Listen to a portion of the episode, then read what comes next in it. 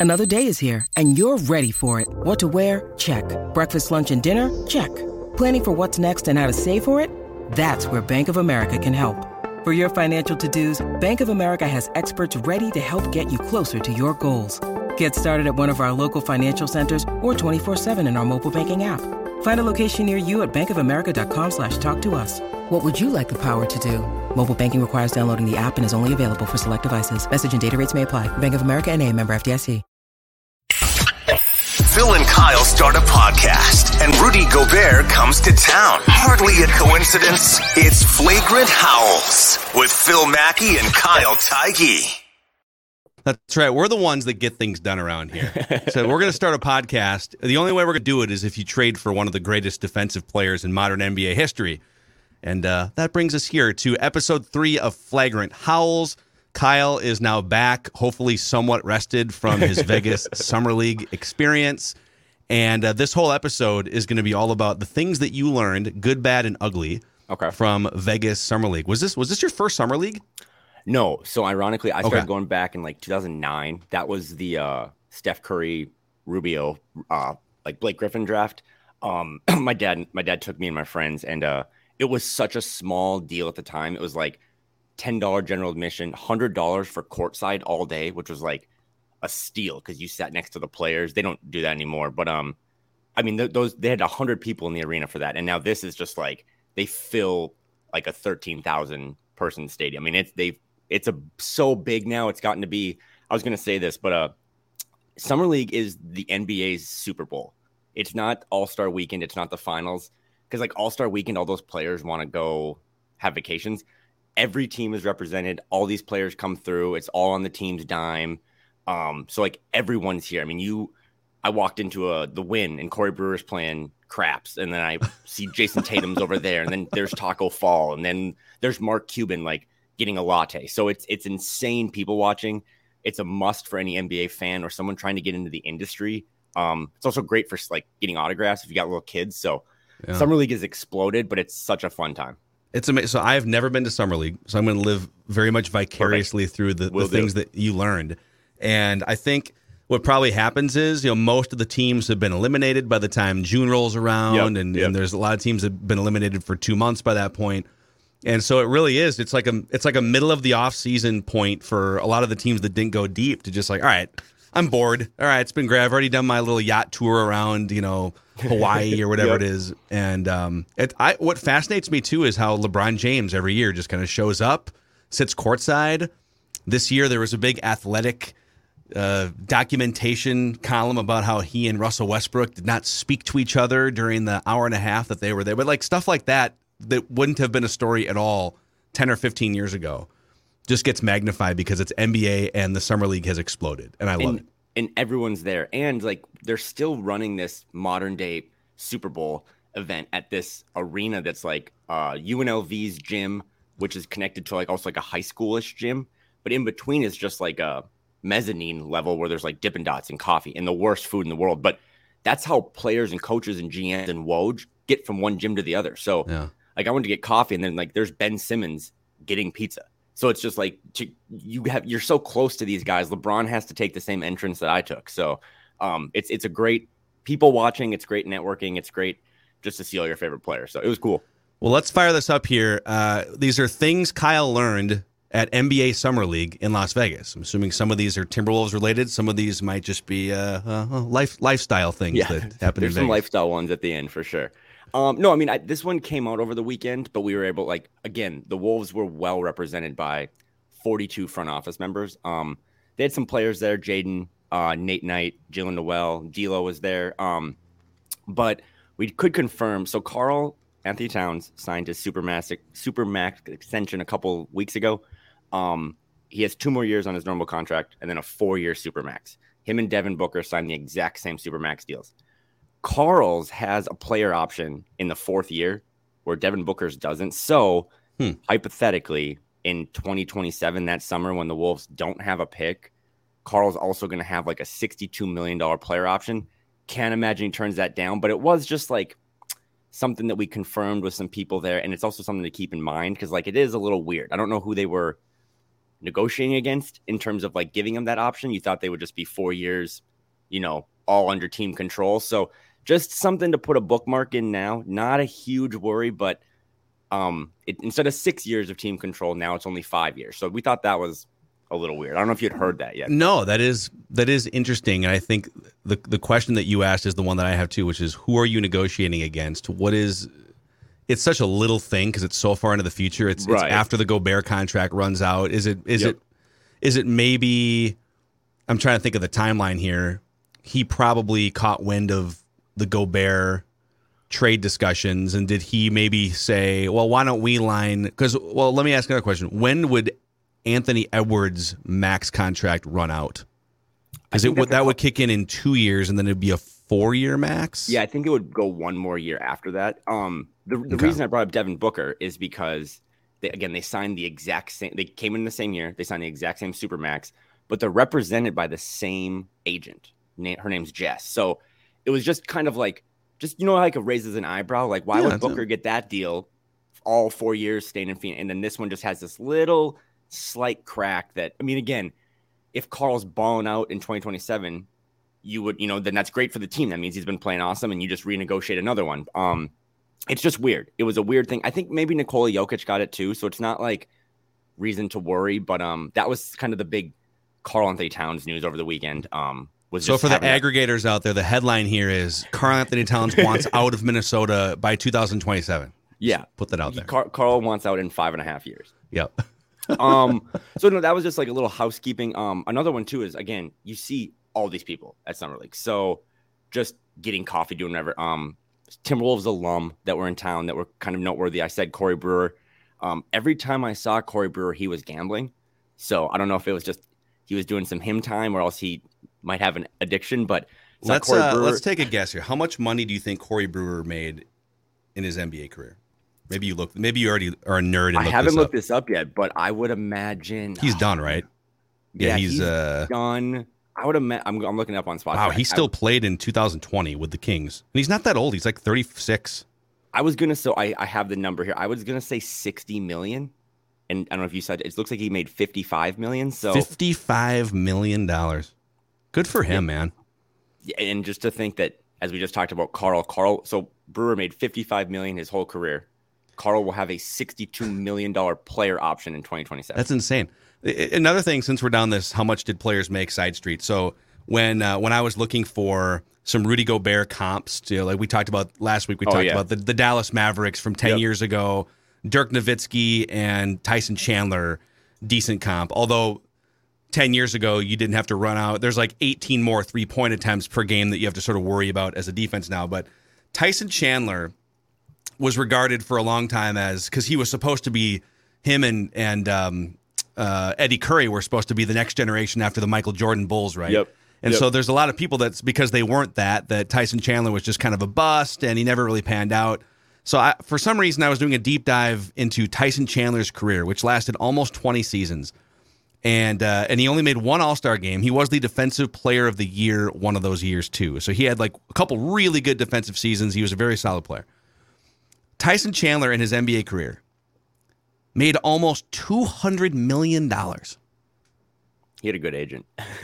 I mean, that's crazy. and he was a good defensive player, but yep. man, these guys, I can see why some of the old school players, like these, these damn youngsters, they don't know, know what it's it, like to have to ride buses and make only six figures instead of nine, you know?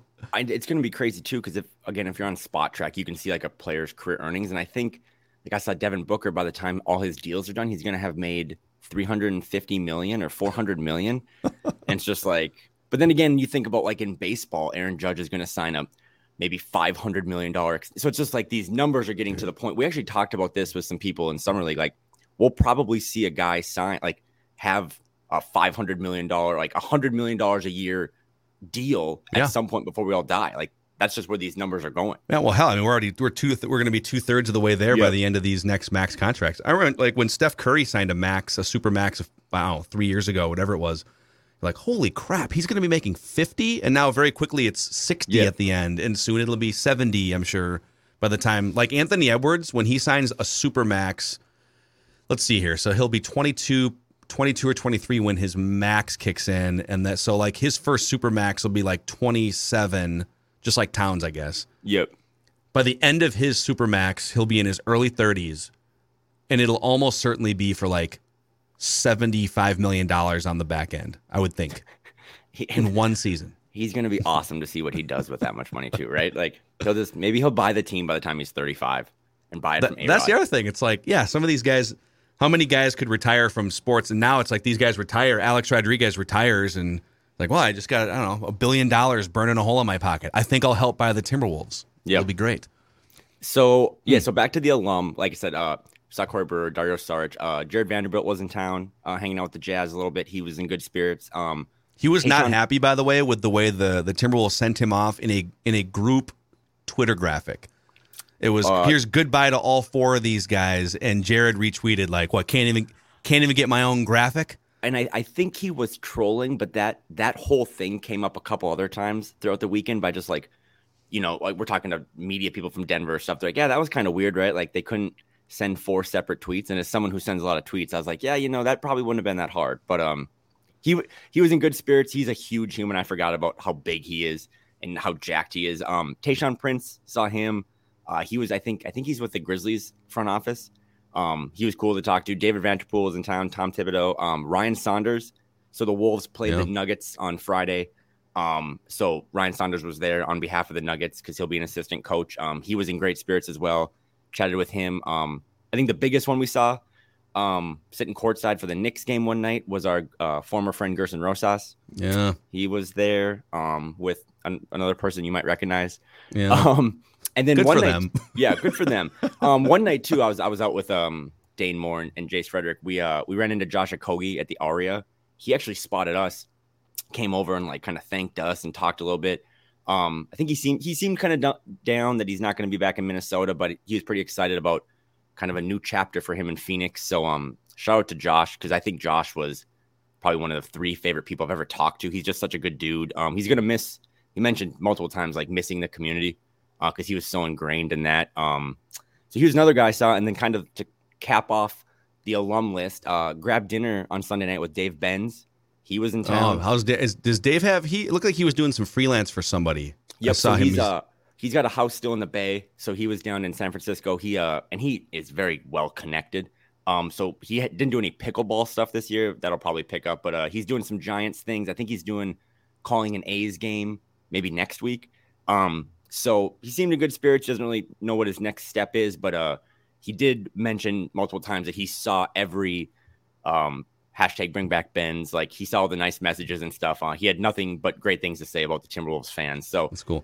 cool catching up with him. I'm Um, super curious to see what they do. Have you heard any rumblings about what what Bally's is going to do? I'm assuming Jim Pete's coming back. I hope. yeah, He's- J- yeah, Jim amazing. I didn't get to run into him, but we texted a little bit. He uh he'll be back um by all accounts. Um and he's beloved. Uh I also think too like they'll probably just lean into maybe like um I think they're also big game hunting for this position as every other position, but maybe they'll Marv in, like- Albert. Who are we going to get? Mike Breen. Let's do Right, it. Let's right, not yeah, yeah. stop at Tim Connelly and Rudy Gobert. Let's just let's Kevin Harlan coming back would actually be awesome. I would say like 10% realistic and 100% amazing. and you know, I think I think Marc Lore and Alex Rodriguez will have a lot of say in this. I, I would imagine they'll probably bring in like maybe a younger like female partner to pair with um to pair with Jim. Um, just kind of you know they're they're talked constantly about adding diversity and those things. So Mhm. that'd probably be the way I'd lean. I don't think it's gonna be Marney. I think she has no interest in that. That's why she doesn't want to travel. That's that's a grind of a job. You fly with the team, but Yeah. it's a lot of work. So yeah, Ben's Ben's wanted to say, you know, a shout out to all the fans. Um, he was in great spirits. It was cool to see him. Um, the other the other thing, so we're there, and I have a lot of friends in the Denver media, so we just kind of hung out with them, grabbed dinner, drinks. Uh, Tim Connelly is a savage. Like Tim Connelly's a savage to them. They're gonna miss him.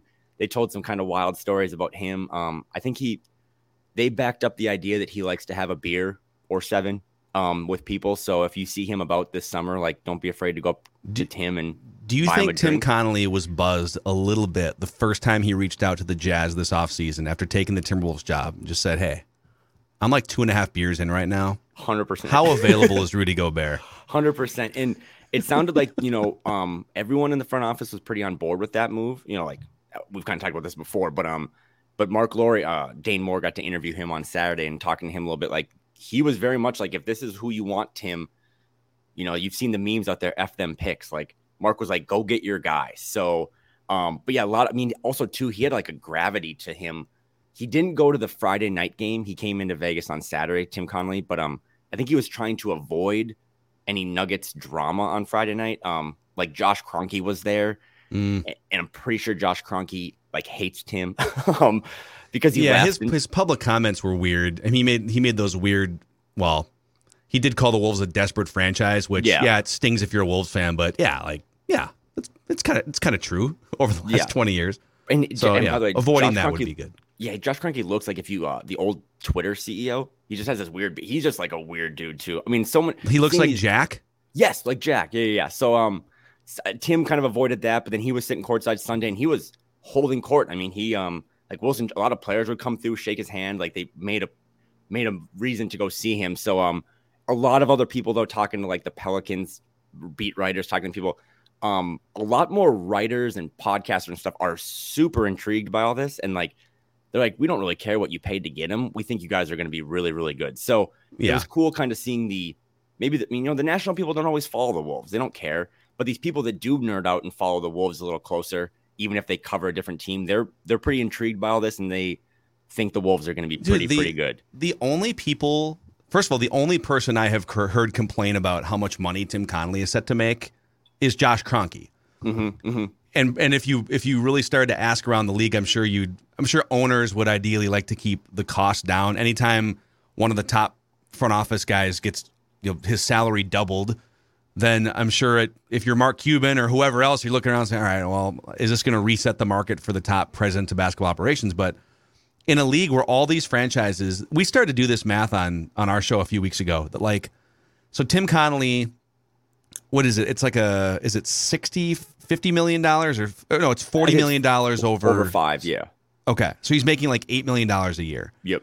And and there are some as as Glenn Taylor uh, grabbed the microphone during the introductory press conference and said, uh, "I'll handle that question." He's got bonuses. It's it's just bonuses like anybody else has. So let's say his bonuses are tied into the value of the team going up or something because the mm-hmm.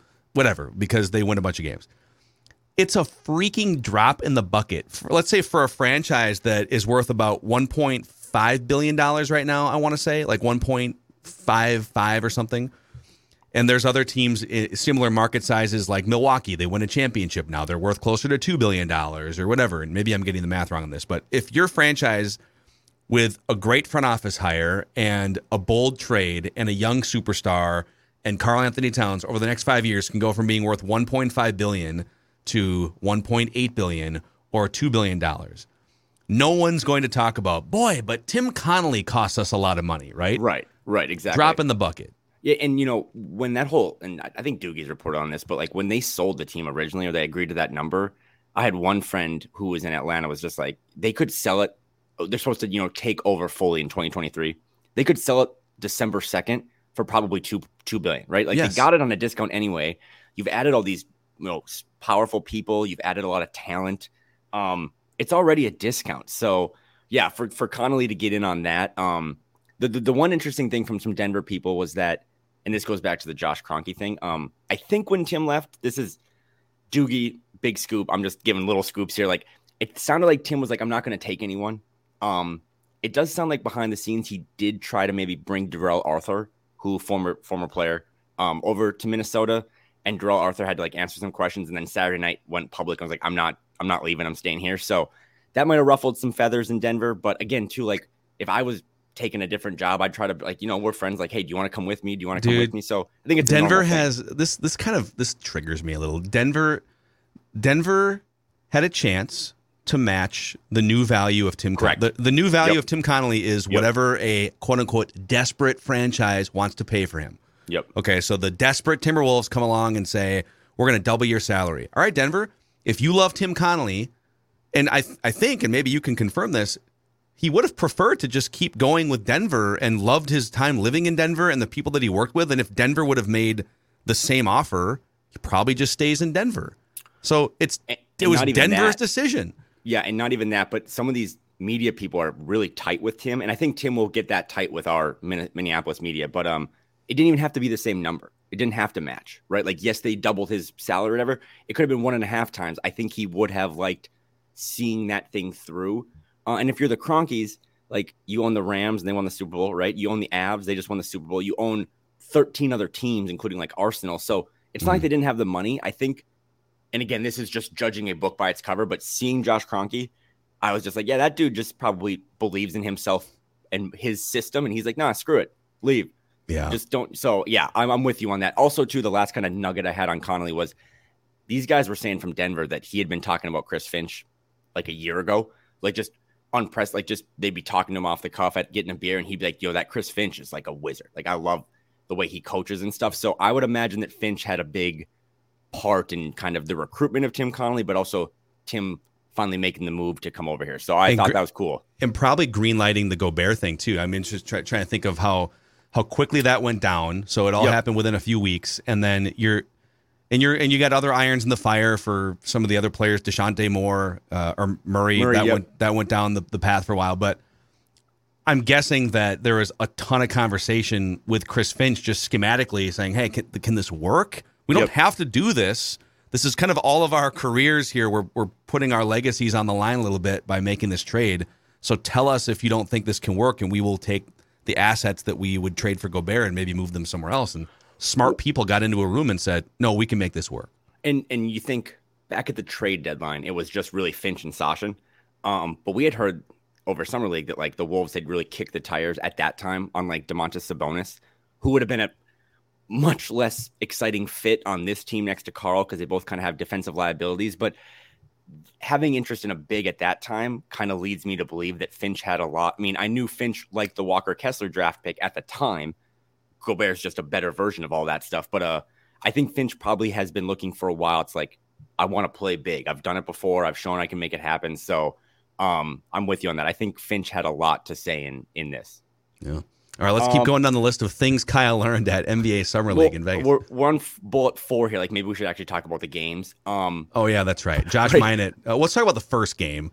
I, it's funny. I had for our for our Monday, uh, we do statements on Mackey and Judd. Yep and uh, you know got a couple glasses of red wine in me and watched the the first summer league game and i just like i had these are all of my summer league observations ready to rock for monday and then the the other game happened and they were they combined for like 13 fouls between uh, the the two draft picks i said well maybe we just ignore that one and i'll just bring my my excitement from from game one but yeah what did you observe watching those two games? we're uh, sitting on like media row there i was with jason dane and we were amped for that first game on friday um sunday night we I was glad to be there, but we couldn't have cared less. I think it was because at one point the two teams were three for fifty from three. Yeah, and you could just feel that energy. Um, no, so we got to talk to Josh Minott a lot. Got to talk to Wendell Moore. Um, two really great people. Um, very different personalities. Wendell Moore seems like uh, Kevin Burleson mentioned this. He's coaching the team. He he described him as having an old soul. Mm-hmm. Um, he does. He sounds like he's a 35 year old guy talking. Josh Minott is like a 14 year old kid talking. He is way more like Ant off the cuff. Um, but yeah, he he was awesome in his first game. I also think two Sundays games sucked. Those guys and Wendell Moore brought this up when we talked to him. You know, they they had their season and then they went straight into two plus months of like workouts and draft stuff. And then you go, like, you get drafted and you go do a press conference and you do a week of practice and you go to summer league. Wendell Moore's like, I haven't really like he's from Duke. He's like, I don't know if I've been to my apartment in like two months. So I think those guys are starting to get tired legs. But um Friday night, Josh was awesome heard we were talking to Jonathan Tjarks from The Ringer, and he had mentioned some story about Josh Minott where he was recruited to Memphis by like the second in command there, the assistant. Um, meanwhile, Penny Hardaway had recruited like Duren, who got drafted like in the lottery, and then Emoni Bates, who was a really big time prospect. So Penny went and got his two guys for the front court, and then this assistant went and got Josh Minott. So once they all got together, Penny's guys kind of got preferential treatment, right? Like they got the minutes. So I think it kind of bummed Josh out he probably didn't realize what he was signing up for, and it kind of affected his play in Memphis, his mood. And I think that's why he probably dropped in the second round. But anyone you talk to after you ask, like I was talking to a Pistons guy after the Gobert thing, he goes, "What do you think about Minott?" So he had a lot of buzz for being drafted like 48th overall. Yeah. Um, so that was that was pretty cool, and he's a great interview. If you ever get him and Ant in the same room this season, it's going to be must watch TV. Well, the the other fascinating thing to me is you see sometimes these kids when they're you know eight, 17 18 years old going into college and, and maybe they're a one and done or maybe they go play overseas isn't that Yep. what lamelo ball wouldn't play in like the Australia. australian league or Yep. something and then you look at his numbers and you're like eh, it's kind of unimpressive but then when you unleash some of these talented players in the summer league or in the Mm-hmm. nba they just they they look totally different and josh minott I believe that was the most points he scored if you take all 33 of his freshman games at Memphis and then this summer league game on Friday night. That's the most points. He it was like 10 rebounds, couple of three. He just he looked like this free-flowing player that almost like a I don't want to make a direct comparison to Jaden McDaniels because I think they have different skill sets and they're different in in certain ways, but it just looked like, "Oh man, that's not the player that you might might have saw at Memphis, and it's certainly not a player that was limited to like nine minutes in some of the end of season tournament games. But you unleash them in a more wide open NBA environment, and they they just react differently. Know? Him, him and Jaden, when they show up to uh, training camp, are going to be like the Spider Man meme, right? Like Yeah. both highly touted high school guys had a bad year in college. And, and again, it does affect your draft stock. But I think that's another reason why the pick was awesome because I think we already know that he was a first round talent. Like there aren't 43 players better than him. Um, and to your point on Tuesday, yeah, he hit two threes, which we didn't really know was part of his game. He hit two threes in all of his time at Memphis. So we asked him about that. He's like, Yeah, I've been working on my jump shot. I, I can't wait to show that the next level. Um, but he's just a really good kid. He he described himself as a lawnmower to Dane when he's like, Yeah, once I get going, I don't stop. I don't know if he's ever mowed a lawn before because that's not how it works with the bar, but uh he, he's going to be the new Josh Okogie for energy. He he loves bringing energy. He loves he has a chip on his shoulder. So But he's, He's a really- bigger too. It's like the problem with Okogie is like he's like six foot four. He's he- he he's like a power forward, but he's six foot four and he can't shoot. You know, and, and, and no offense to Josh, but when he came up to us at the Aria, I was again, I had had a beer or seven, and I was just like, man, he is not much bigger than I am, and that's unfortunate, right? Like you probably wish he was six six. He's Yeah. got long arms. But I heard he, he when, he- when he turned around, he had an empty Starbucks cup and he uh, he clanked it off the, the garbage can. that was just what that's what my sources had told me. yeah. I, I I can't confirm, but I, I I wouldn't be against that. No, Great then, human uh, being though. That was a completely unnecessary drive by by me. I digress. he's great, and he again he had such great things to say. He'll be back in Minneapolis, I'm sure a lot. Um, Wendell Moore too. Again, he old soul. He didn't he didn't look as big. He's not going to be the biggest or the fastest or the most most athletic. They're playing him a ton at point guard as just kind of the experiment in summer league. So, um, but I think, and this happens in other sports, but I think when you put Wendell Moore around just better players and his, I mean, he was being asked to do a lot of first option type stuff in summer league. When he's like the fifth option, he does have a nice stroke. He does understand the game. So I think he's going to be maybe like maybe he's their third point guard behind D'Lo and J Mac uh, this season. But So I saw one. I was going through just some different, you know, drafts scouting report websites on Wendell Moore, and one of the NBA comps I saw it was an old school throwback comp to the '90s, late '80s, '90s. Ron Harper, like Ron Harper. oh yeah, yeah, senior. that's a good one. Yep. And and it's like okay, Ron. So Ron Harper was initially a shooting guard coming out of college, and he was like a 20 points per game guy. I think with the Yep. Pacers for a number of years. And uh, and then he goes to the Bulls and plays with some of the greatest players of all time as a point guard, 6 foot six, big body Mm-hmm. Point guard, yeah. just a defensive terrorizer at the at the top of the key. So that's a, I think it, that would be sort of a best case scenario for Wendell Moore. But could he be? I mean, six foot five, right? Could he be sort of a a, a big bodied combo guard who can get hands in passing lanes and knock down some threes? Maybe not as a primary scoring option, but that's interesting to me. Yeah, and I think too, if you're Finch, having like Jordan McLaughlin and Wendell Moore be your second and third point guards gives you like a trust factor that like they're going to run the offense. They're going to get in at you know in your second lineup, like you're just trying to get the whoever's out there as a starter, whether it's KAT and four subs, you're just trying to get the right guys the ball. Uh, and Wendell Moore, I mean, he didn't pop physically, but he popped talking about the game. He popped talking about all the things he's learned and can bring. So I'm excited to watch him play. Um, we also just to go off the Wolves rookies, Matteo Spagnola was there. He seems like a really good kid. He'll be over in Italy, um, but he was he was funny to listen to. Uh, and then the last little note was I don't know if you Friday night you saw that game that Kevon Harris he had that left-handed dunk Yeah, that yeah. actually I was on sports. I got out of my chair. I did the most inappropriate media thing of all time. But uh, he's like a 25 year old. He grinded with the Raptors G League a little bit, but um, he was cool to talk to too, right? Because it's 19 and 20 year olds. That already have a silver spoon a little bit with like they're gonna have a contract, they're gonna be in the league. Well, he's 25 and just trying to like he's this is like one of his last chances, and he was just he's a dog. He has such good energy. Um, it was really I almost got emotional talking to him. Like he he's really trying to make this dream work. So I I hope the Iowa Wolves pick him up. Yeah. I don't know what his status is for next season, but if he's on the Iowa Wolves, he would be kind of worth checking out a game just because he has a lot of skill. He's just he's older and he doesn't want the dream of being in the NBA to die. So so he's like he's 25. He's been grinding. Can you a- answer a dumb question for me? We were trying to figure this out on Mackie and Judd the other day. Can anyone anyone can play in the summer league, right? Like if you wanted to, if the Wolves decided, you know what, Memphis, we're gonna put Rudy Gobert on the court in a summer league game and jam it down your throats. like you would never do that, but like you could. There's no. It's not like uh, NFL uh, practice squad rules where they have to be, you know, first two or three years in league. If you wanted to put LeBron James in a summer league game, in theory, you could, right? Yeah, that we randomly joked about that, but um, yeah, I, yes, you can you can play those guys. Also, too, like from one specter Gobert all the way to the other side, you see their rosters have like 16, 17 guys.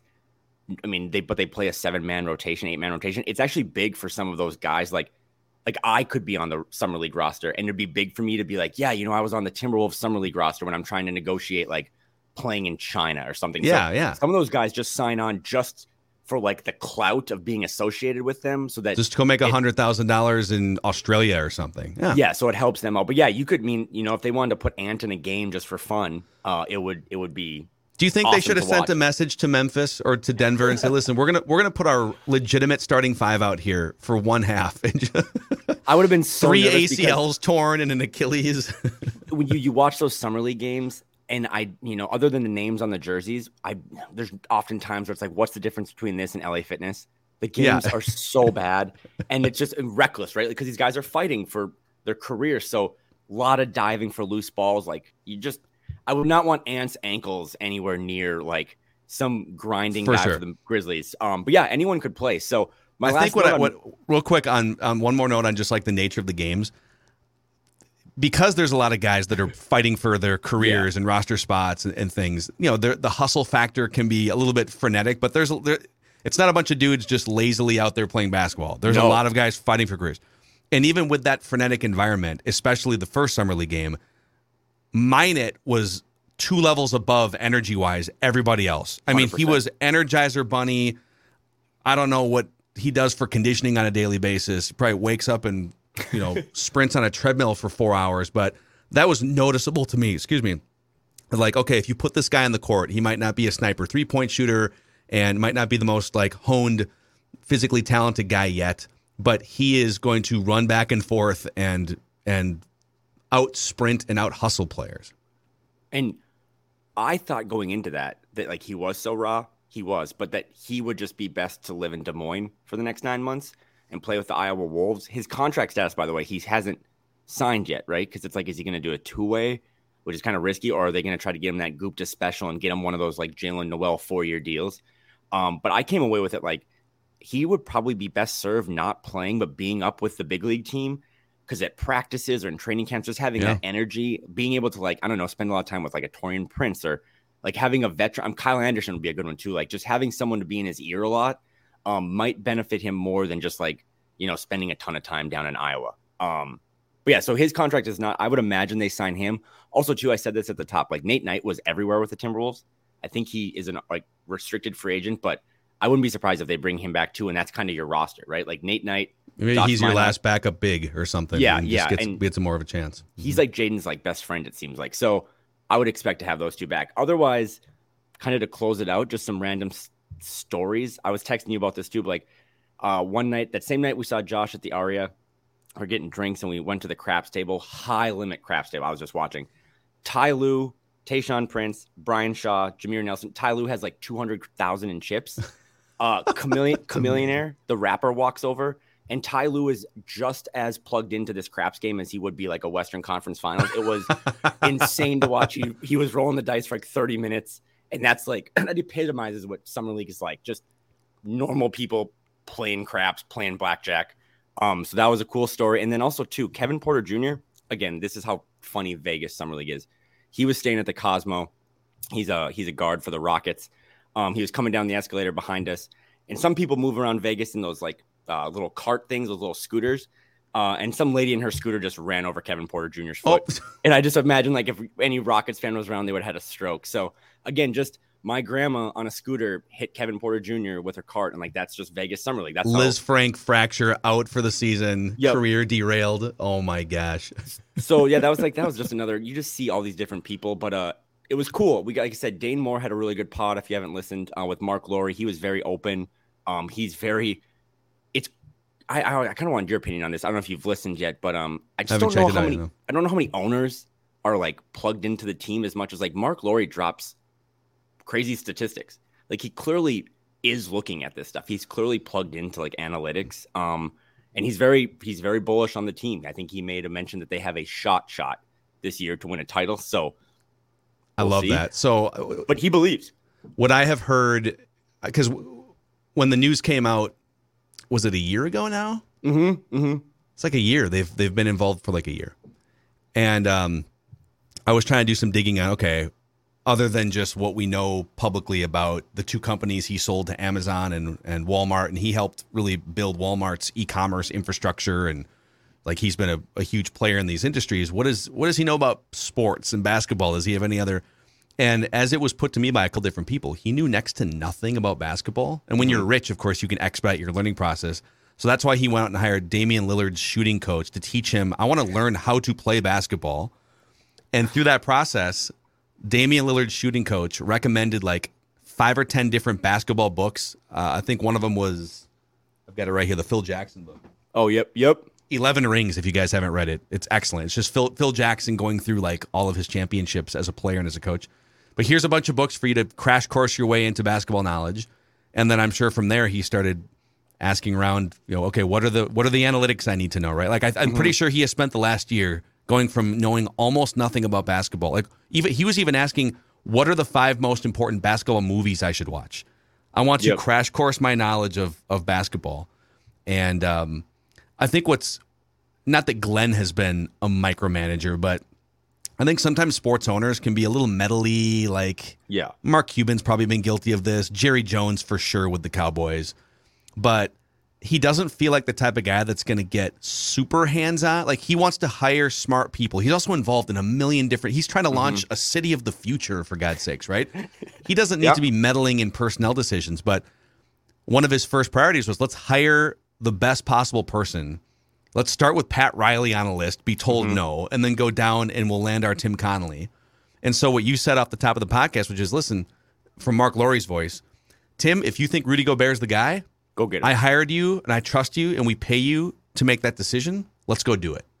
Yeah, money, capital, vision is what he talks about. Yeah, and he Or and he money, rep- ca- people, capital, vision, I guess. yeah, I, I vision vision capital people, or as I put it, vision capital Jaden McDaniels. Like Yep. he's the most important person. So he and he made multiple references too, which is very businessy. Like you can't control the outputs, right? You can't actually control winning or that stuff, but you can control the inputs. And he kept referencing that. And his inputs are Tim Connelly, like bringing in all these other people. I mean, w- whether we like to joke about the Avengers front office, like they brought in a ton of people. They Yeah. they're paying a lot of salary to their front office, probably more than 75% of the league. They went out and got Gobert and they're like, again, what do you need to get this done? So I've been saying too, like you're not supposed to like your owners, right? No one really loves their the owner of their professional team for the most part, but we're a year into this, and Mark, I mean, I don't he hasn't really stumbled. He's he's addressed things in the arena, he's addressed things in the front office. Um, they kept ticket prices the same. Those are gonna jack up at some point, but that's what you do when you win 50 games and you have a lot of fun guys. So Yeah. he's delivered on everything he said, and I think he's engaged and has his input, but I also think he knows like this is Tim's decision, that's Chris's decision or Finch's decision. Like he's not going to be having his input in the starting lineup. So And so far the- so good. Yeah, maybe the most impressive thing he's done is come in here as a minority owner with you know Yep. two years down the road when he initially bought in with Alex Rodriguez, but he has massaged the Glenn Taylor relationship so well in a way where Glenn has essentially said, "Yeah, man, just uh, go do what you got to do. Go, Yep. go spend eight million dollars a year on a new president of basketball operations. Go trade for Rudy Gobert. I mean." I'm sure Glenn also is signing off on some of these things and making some of these people look him in the eye, which is another thing we didn't get to. We have like a minute left here, but in in our last minute here, what are your thoughts on Andrew Wiggins discovering rebounding for the first time? These are his quotes to the Point Forward podcast. Uh, when we played small ball in the Memphis series, I had to rebound. I'm in there rebounding, thinking, this isn't that hard. I can rebound. I'll never average four rebounds again. I look back now, like, how? I wasn't really thinking straight. I look back now, I don't know how it was possible that I was averaging only four rebounds. Andrew Wiggins discovering rebounding. Yeah, shout out to Year eight Shout, shout out to Andrew NBA. for finding out about seatbelts 12 years into having his driver's license. Um, no, I saw when you tweeted that out. I mean, it just backs up everything Wiggins said, or people had said about Wiggins when he was here. Um, he's not a bad. He's actually probably one of the nicest guys in the He league. is. He just loves his family. He loves his kid. He loves playing video games. Um, but he's just clueless. You know what I mean? Like he was clueless until there was that viral video during the finals run where or Andre Iguodala like grabs him and like starts yelling at him, and then Wiggins just went off. Like Wiggs probably didn't have the best veteran leadership when he was in Minnesota, but on the same side, it's like if you're making a hundred million dollars and you don't know, like, hey, rebounding is important. I'm athletic. I should be able to grab more than four of these. It's on you. So, you know, wash your hands of it. It's done. But yeah, I read that and I was like, I'm gonna have to start drinking. And it's like, nah. Dude, amazing. Well, those are Kyle's Summer League observations and Vegas craps table observations. Great stuff. And uh, I know we're kind of we're kind of winding down the the heat of the offseason here, but we have a million other things that we will dive into in the coming weeks here on Flagrant Howls. Maybe we can start cobbling together some some fun guests at some point too. Yep. And this is about as excited as I've ever been for a Timberwolves season. So three Same. months. You, Three you, months. me, and everyone else that covers this team and covers the league, like they're the they were the one of the hottest topics in town. Them and Kevin Durant. So uh, I'm excited to to get things started. Awesome, man. Thanks, everyone. And if you could, uh, if you've subscribed either on Spotify or Apple to the the standalone uh, Flagrant Howls podcast, if you could give us a five star rating and a positive review, and also if you could click subscribe on the Score North YouTube channel and the like button on this episode, it'll help spread the word to fellow Timberwolves fans. We'll see you next week on Flagrant Howls. Hi, this is Danny Leroux of the Real GM Radio Podcast. And while the NBA season is still pretty new, there are some interesting storylines going on. And for me, one of them is let's call it a shift in expectations because there are a couple teams that we expected to be not necessarily pushing the accelerator in the early going in the season, maybe seeing Victor Wembanyama and Scoot Henderson, this purportedly strong 2023 draft class, and going, hey, we could be a part of that. And that would be the Utah Jazz and the San Antonio Spurs. Both teams are over 500 with some nice wins. And this isn't fluky. They're playing well so far. And so we will see how they build on this, how they react to it. Do they keep pushing, see if see how it can keep going, or do they change directions through trades and everything else? So that'll be something to watch in this year where the draft class is, is strong and these teams have incentives going in both directions. Hi, this is Danny Leroux from the Real GM Radio Podcast. BetOnline.net is your number one source for betting football and the start of the new basketball season. Find all the latest player developments, matchups, news, in depth analysis, and live betting and up to the minute scores for every sport out there. Can check in on your favorite games and events, including the baseball playoffs, start of the hockey season, MMA, boxing, and golf, plus sports podcasts. So head to the website today or use your mobile device to learn more at BetOnline, where the game starts.